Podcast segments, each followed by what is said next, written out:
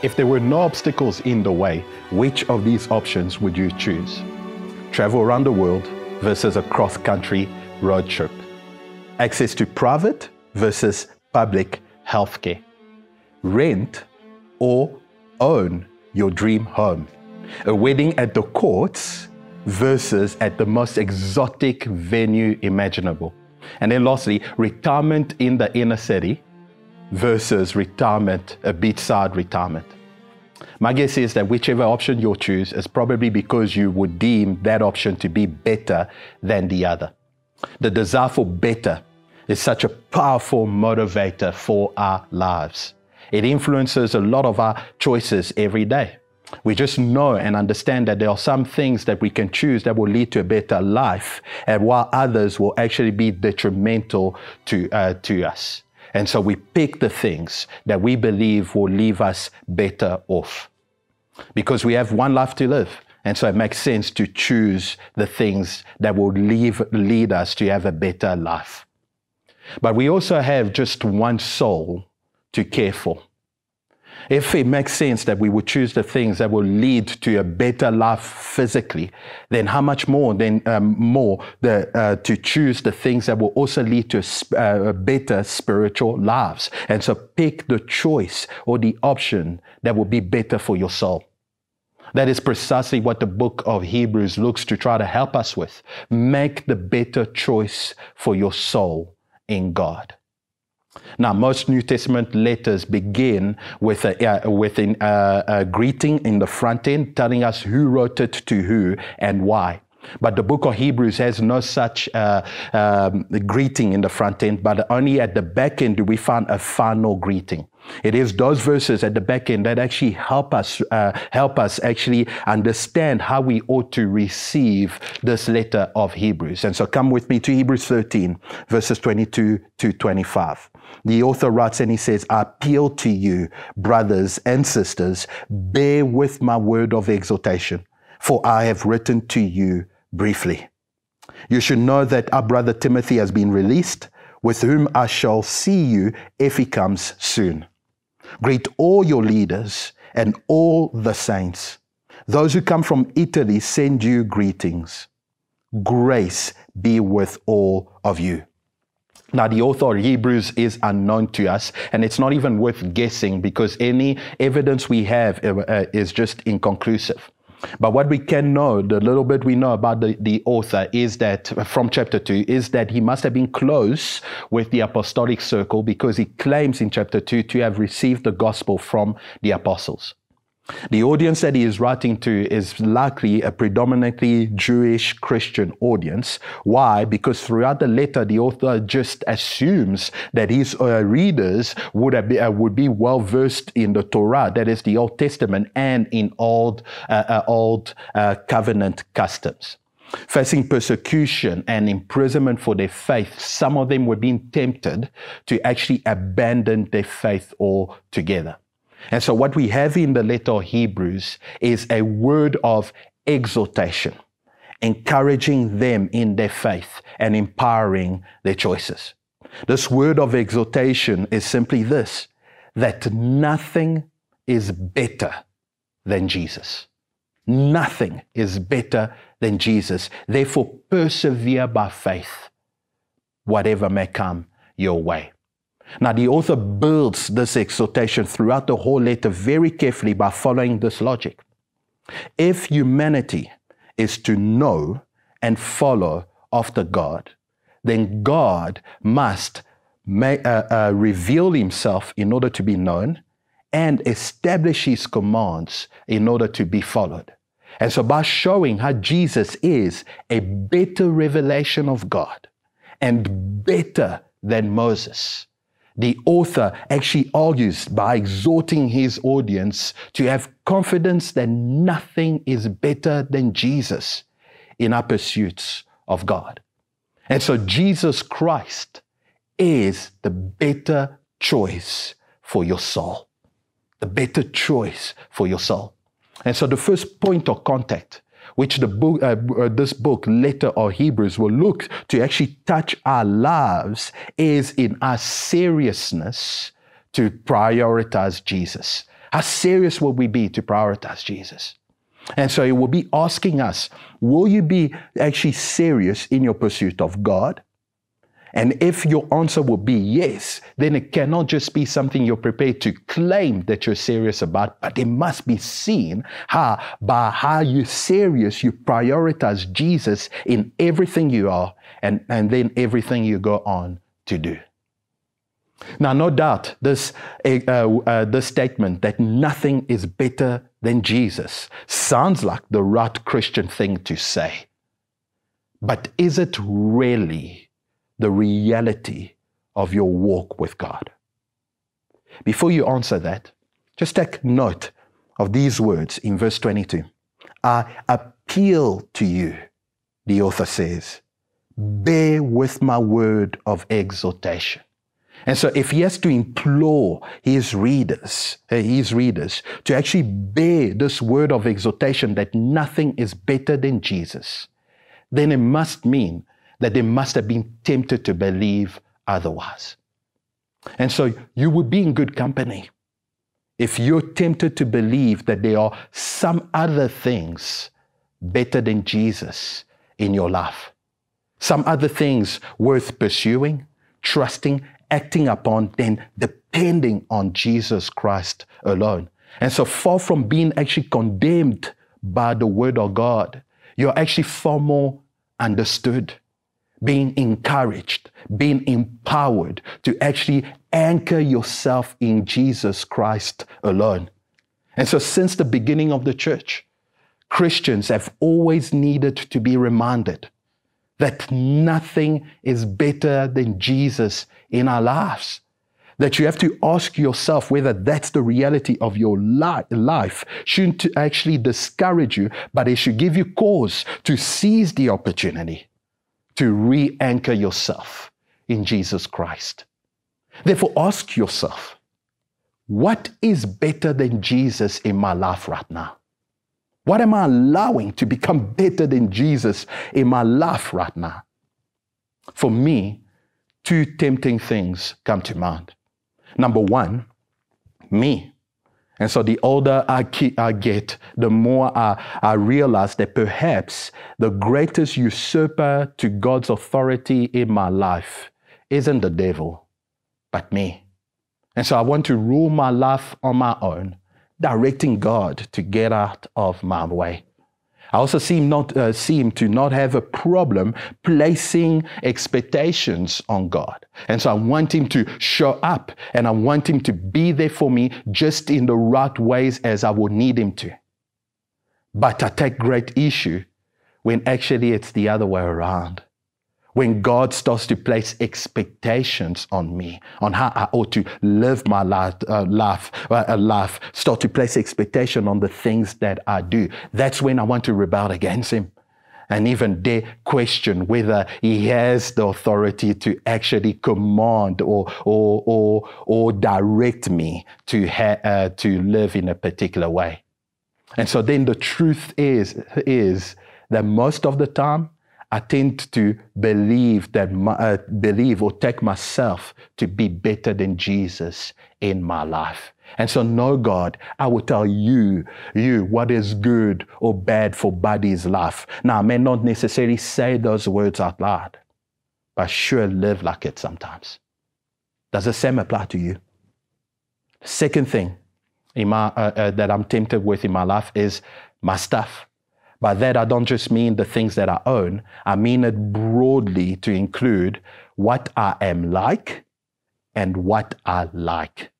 What I am like and what I like. And so I've been reflecting upon this uh, uh, recently and seeing in what seems to be cause, uh, quite kind of some trivial things in my life, life, that what I am actually like and what I like can actually become better than Jesus for me. And so let me give you an example. Late night binge watching of shows. And so I'm a night owl. That's what I'm like. Uh, like. And so I can easily get caught into a vortex of watching episode after episode of shows late at night and then get to bed way later than anyone sh- ever should. And which then means I wake up way too tired to be of good to anybody, yielded on God. And so forget prayer, prioritizing prayer or reading the Bible in the morning. No, I'm just too tired for that stuff because of what I've been binging the night, be, uh, the night before. And also, by the way, what I like or shows that have got blood and gore. That's just what I like. And so not binging on The Crown or Bridgerton or any of that kind of nonsense. No, I need something a bit with a, a bit more kick than those things. And so that's just what I am like, which also doesn't help. And so I need to steer away from that kind of stuff if I'm to actually uh, uh, actually uh, uh, pursue Jesus more and actually treat people around me like Jesus would. But I'm finding that what I am like and what I like can really get in the way of that. And yet every time that I choose in the moment to actually give into that stuff, and so stay up way later than I need to ever stay up, which means then I wake up way too tired to be actually uh, uh, loving to those around me. And so I wake up irritable and I do not want to connect or relate with the key relationships all around me. A petty decision, I know, of just staying up late, watching another episode, but it then lands up actually placing me in a place where I cannot love those that God has placed around me very well and honor Him in the process. Small and yet a petty decision, and yet one that shows in some way that I am allowing my stuff to become better than Jesus in my life. And so what are you allowing to become better than Jesus in your life right now? Because if nothing is better than Jesus, then we've got to fight in our faith to heed this word of exhortation from the book of Hebrews. And so wherever you're watching this, I literally want you to pause for a minute or two and ask yourself that question. What am I allowing to become better than Jesus in my life? Do some self-interrogation over that question, over your life, and then bring those things before the Lord and say, Lord, here are these things that I'm perhaps allowing to take over, to replace the centrality of Jesus Christ in my life. Take two minutes to do that.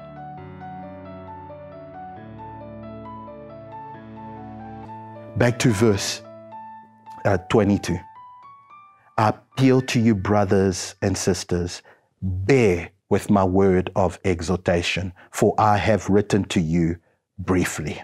Now, this is not, not a brief letter by any stretch of the imagination, with thirteen chapters to it. And so what the writer is actually indicating by saying that is that actually much more could be said on this matter, that there is so much more to find in the exhortation that nothing is better than Jesus. It was Pete, the guy who discipled me in, in varsity as a, when I was a young Christian, who taught me this about the Bible, that whenever God commands us to do something, He commands because it is likely, uh, likely that we will not do what He's commanding us to do unless He tells us to do it. And so for every command we find in the Bible, far from it revealing a God who wants to meddle in, in, in our lives and in our affairs, no, they're actually revealing an, uh, in, an inherent area of weakness that we have, for which we need God's help for. And so the writer says, I appeal to you, bear with my word of exhortation. The key word being bear. And so I am begging you, do this one thing, is is saying to is saying to us. And so this exhortation, uh, the, the exhortation, this command to take action is actually revealing an area of weakness in His readers. And so you will be tempted not to press through, not to dig deep, to find so much more in this exhortation that nothing is better than Jesus. And so that's why you need me to encourage you and exhort you to press through whatever you must, so that you will find so much more in Jesus Christ. And so what do you need to press through in your life, so that you will truly discover the blessedness of Jesus in your life? What can't you stand to bear as you look to pursue Jesus Christ and keep him at the center of your life? Because nothing is better than Jesus. From what we can piece together from the original audience, audience, there are actually three particular areas where we've got to press through. We've got to press through to experience the blessedness of Jesus in our lives. And so number one, opposition. And so, as I said earlier, some of the original audience were actually facing persecution and opposition for their faith in Jesus, which was tempting some of them to actually abandon their faith altogether. That is what opposition does. And that's why Christians have always been called to perseverance if they are to remain faithful for Christ in the world. We live in a part of the world, uh, world South Africa, where uh, opposition to our faith is actually non-violent. And so we don't always recognize it. And then as a result, we don't take the responsibility to press through it seriously. And so listen to me, brother, sister in Christ. Whenever you have, have, have felt like that being known as a Christian, as one who belongs to Jesus Christ, would be of, this, uh, of a disadvantage to you, that you won't perhaps be accepted or uh, hired, promoted, befriended, invited, vis uh, visited, engaged with and received and supported or whatever, and you would rather avoid any of that, those stuff than to stand firm as one who is known as belonging to Jesus Christ, you are under opposition. You are under opposition. Therefore, the question becomes, will you choose to press through to discover the blessedness of Jesus Christ in that opposition you're facing? That he is indeed the greatest treasure you could ever have. The second area, tradition. And so throughout the New Testament, we find Jewish Christians having to wrestle with which aspects of their custom, culture, and tradition they needed to give way to their newfound faith in Jesus Christ. And then which aspects of their culture and tradition could remain in Christ. Now that struggle is a struggle for every culture, every tradition, uh, every theological persuasion under the sun. We all have to wrestle with those things. But unfortunately, we tend to allow the benefits and the joys of our, of our culture, of our theological persuasion, or of our tradition to start to become the only lens through which we, we determine Christian fidelity. So we start to allow that to be, uh, become priority, to just shape us in every way. But as life would have it, time would elapse, context, uh, context will cha- change, and with time and context and with those changes, where our lenses will start to become tested, will start to become tested. And when our lenses start to become test, uh, uh, tested, we have to do our very best to remain committed to Jesus Christ and Christ alone through, uh, uh, through all of that. And so we're living perhaps in an age where we are seeing more overt and constant change, changes happening in our world. Now, these changes that are happening all around, that, uh, around us are advocating, at worst, that our Christian faith may no longer be relevant to a modern world. Or at best, that it is just one of many opinions on the bookshelf of life if you're into that kind of stuff. And so we are having to piece together uh, those changes. Now, the way forward through that will not be by just clinging on to the things uh, uh, about our theological persuasions or traditions that we have always known, cling on to that very tightly, so tightly in hopes that we will uh, uh, uh, um, prevail through the day. No.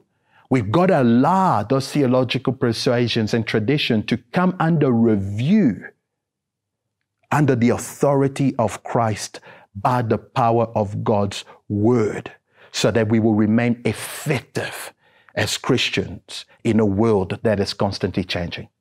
Therefore, let's not be just champions of a particular tradition or theological persuasion just because we have always done it or like it that way. No, our allegiance belongs to Jesus Christ and Jesus Christ alone. And then when we find ourselves where now our allegiance to Christ starts to press, press on some of our theological persuasions and traditions, we willingly submit them for review under the authority of Christ with the help of God's word, so that we will remain effective as Christians to reach a dying world with the gospel.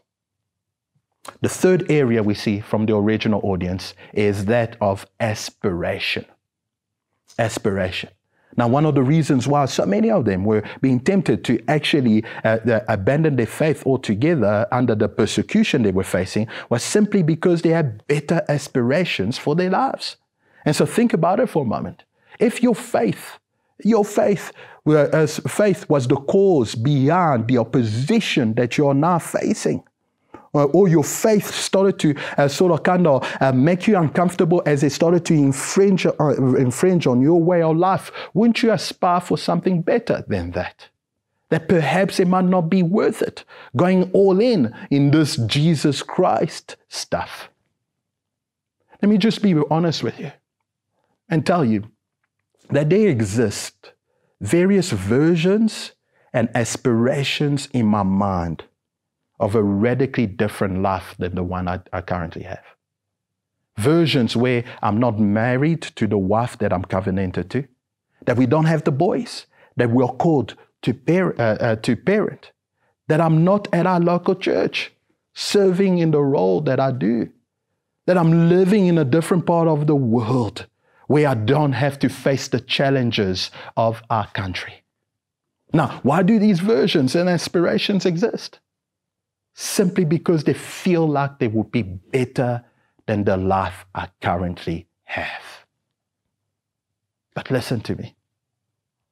If nothing is better than Jesus, and I am in Jesus, and hopefully you are in Jesus as you're watching this, then we must fight to push through whatever we must so that we would experience the blessedness of Jesus in the life he has given us, and not pine after some other kind of life that he hasn't called us to.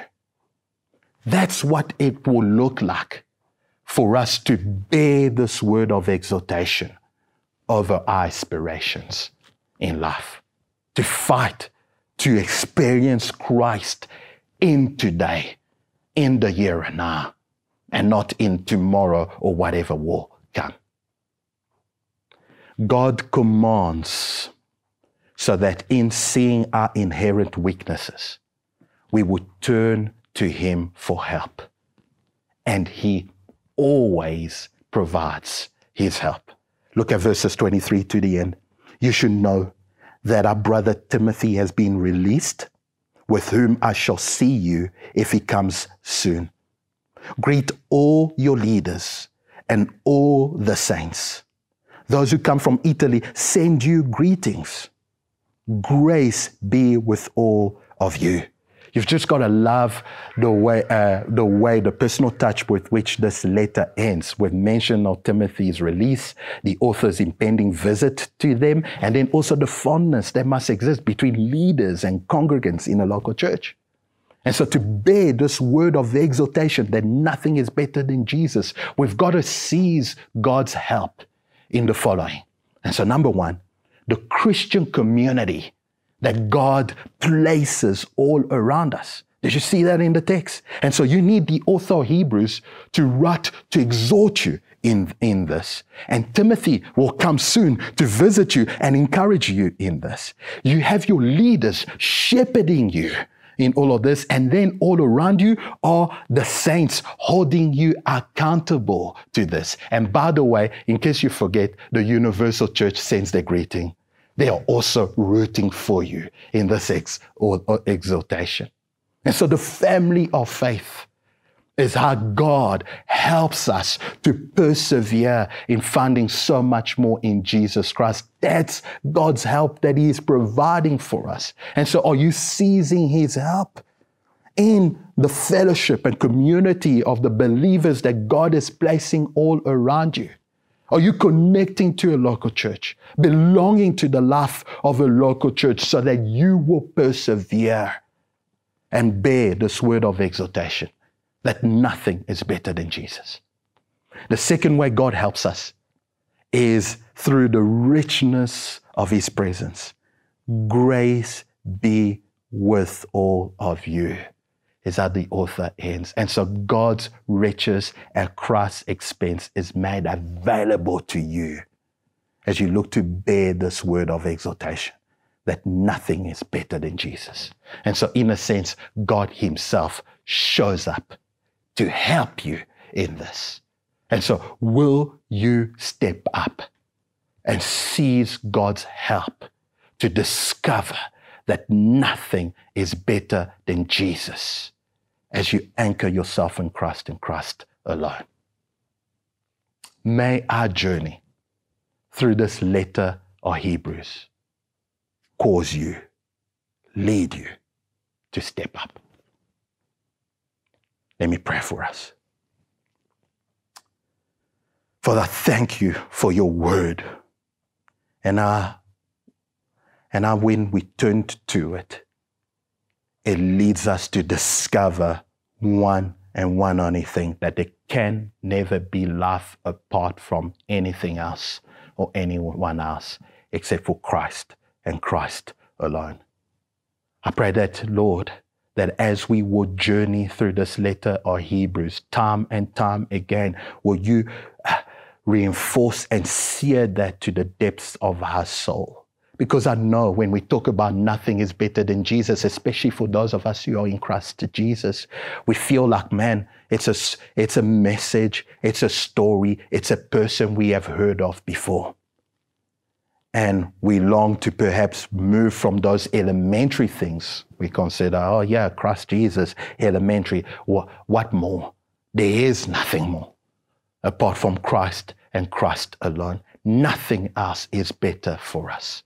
And so, Father, my prayer for us as we journey through this letter, will you affirm that in the hearts and the lives of those who would be watching, of those who would be studying, of those who will be searching for you through this letter, that you will lead us at a place where we will discover in Christ and Christ alone, the fullness of your glory and grace towards us. And upon seizing that, we will live lives that are worthy of Christ Jesus. Lead us to a place, Lord, where we could truly say in our hearts and our lives, and nothing is better than Jesus. It is in His name that we pray this. Amen.